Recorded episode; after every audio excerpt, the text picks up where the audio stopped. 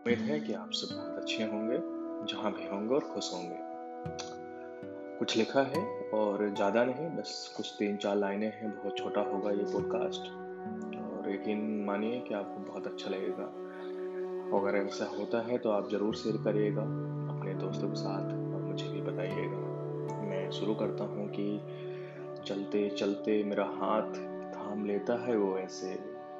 चलते चलते मेरा हाथ थाम लेता है, वो ऐसे अपनी रूह से मेरी रूह मिला रहा हो जैसे कि उसके करीब बैठकर अक्सर महसूस हुआ है मुझे। उसके करीब बैठकर अक्सर महसूस हुआ है मुझे।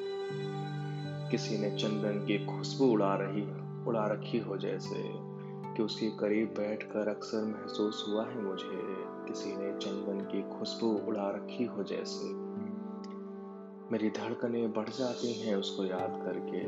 मेरी धड़कनें बढ़ जाती हैं उसको याद करके। बिछड़ते वक्त चूम लिया हो उसने मेरा माथा जैसे।